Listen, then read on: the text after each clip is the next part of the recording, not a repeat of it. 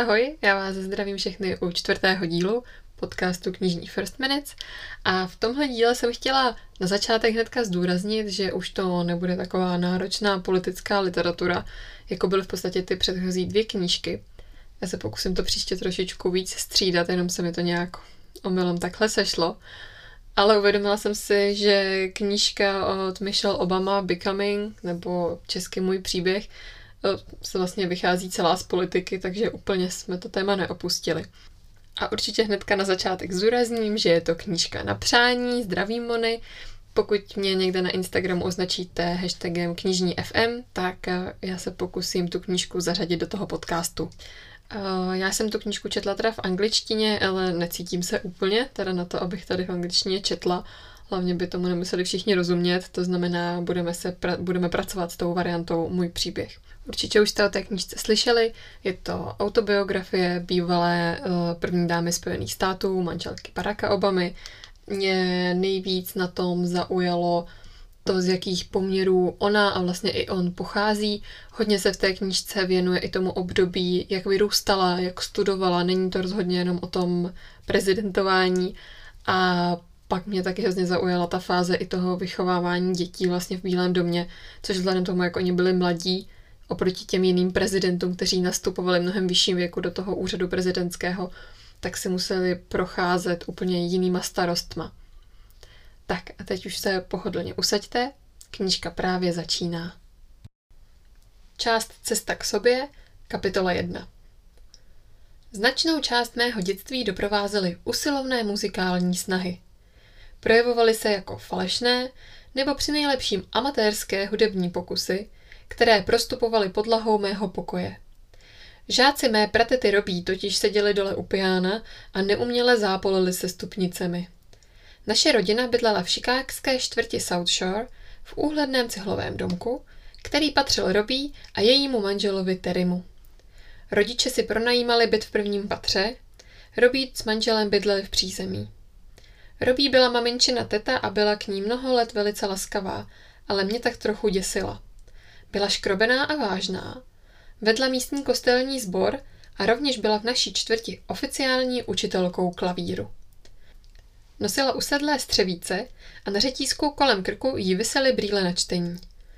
Vyznačovala se jízlivým úsměvem, ale v sarkazmu, jaký měla ráda maminka, si nelibovala. Občas jsem slýchala, jak dává svým žákům co proto, že dost necvičili, nebo dává co proto jejich rodičům, že je přivezli pozdě na hodinu. Vzpamatuj se! Vykřikovala se stejným vrcholným rozhořčením, s jakým by někdo jiný říkal třeba pro Krista pána. Připadalo mi, že Robí jiným měřítkům hned tak někdo nevyhoví. To snaživé drnkání se nicméně stalo zvukovou stopou našich dní. Drnkalo se odpoledne, drnkalo se večer.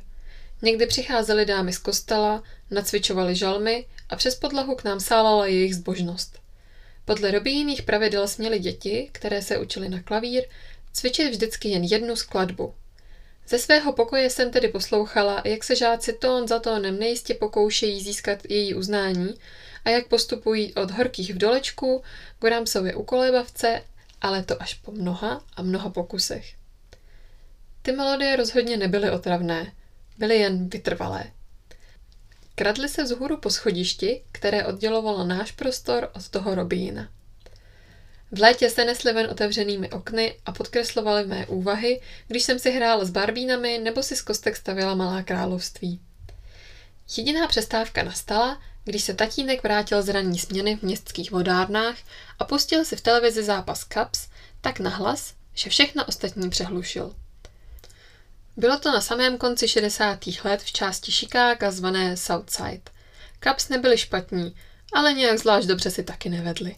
Sedávala jsem tatínkovi na klíně v jeho křesle a on mi vykládal, proč Cubs před koncem sezóny docházejí síly, nebo proč Billy Williams, co bydlel hned za rohem na Constance Avenue, tak pěkně odpaluje z levé strany mety. Mimo hřiště se Amerika postupně propadala do nejistoty. Kennedyovi byli mrtví.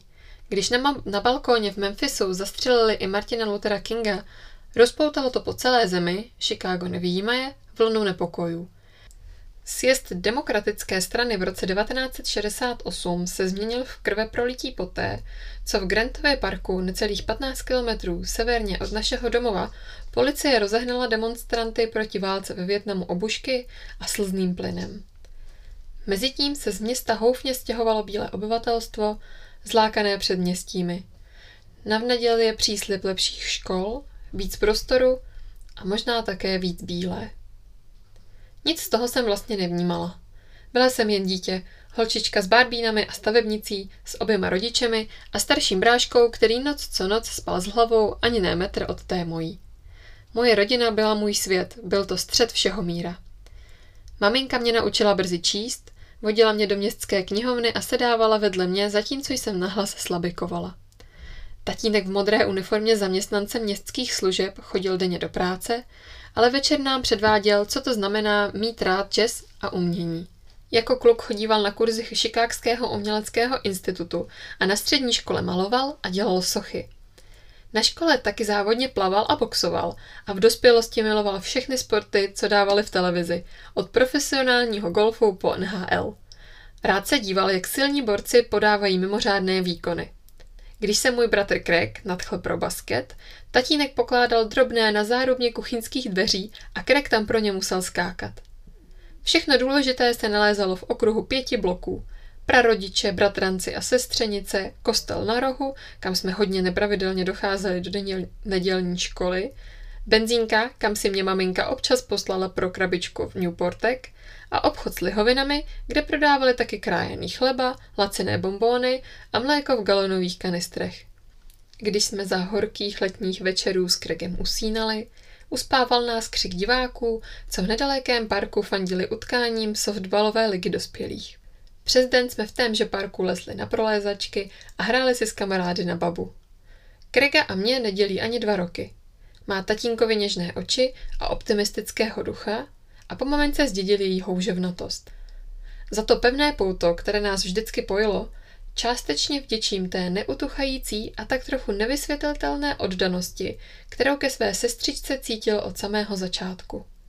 Máme jednu hodně starou černobílou rodinnou fotku, na které všichni čtyři sedíme na gauči, maminka se usmívá a drží mě na klíně, tatínek působí vážně a hrdě a drží na klíně Craiga.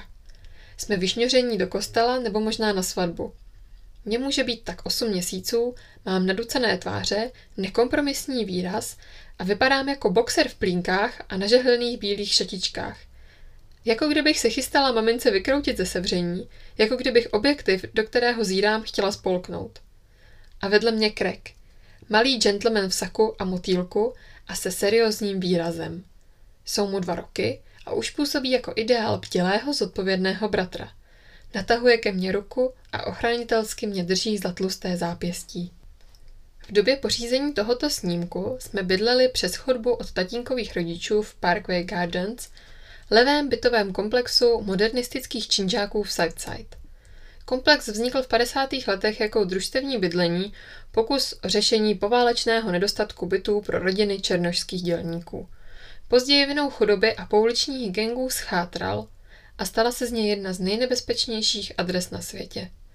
Ale už dávno předtím, v době, kdy jsem byla ještě batole, moji rodiče, kteří se poznali jako teenageři a vzali se pár let po dvacítce, přijali nabídku, aby se přestěhovali o pár kilometrů jižněji k Robi a Terimu na hezčí čtvrti. Na Euclidově Avenue tedy žily dvě rodiny pod jednou nepříliš rozlehlou střechou. Tak a to už je z dnešního čtení všechno. Vidíte, že v té knížce se Michelle opravdu hodně věnuje tomu Chicagu samotnému, tam těch různých geografických popisů je opravdu víc mnohem. Po přečtení té knížky mám pocit, že Chicago znám najednou velmi dobře, protože se tam odehrává opravdu velká část toho děje, ale odehrává se samozřejmě i jinde, na univerzitě a potom různě při cestování a v Bílém domě.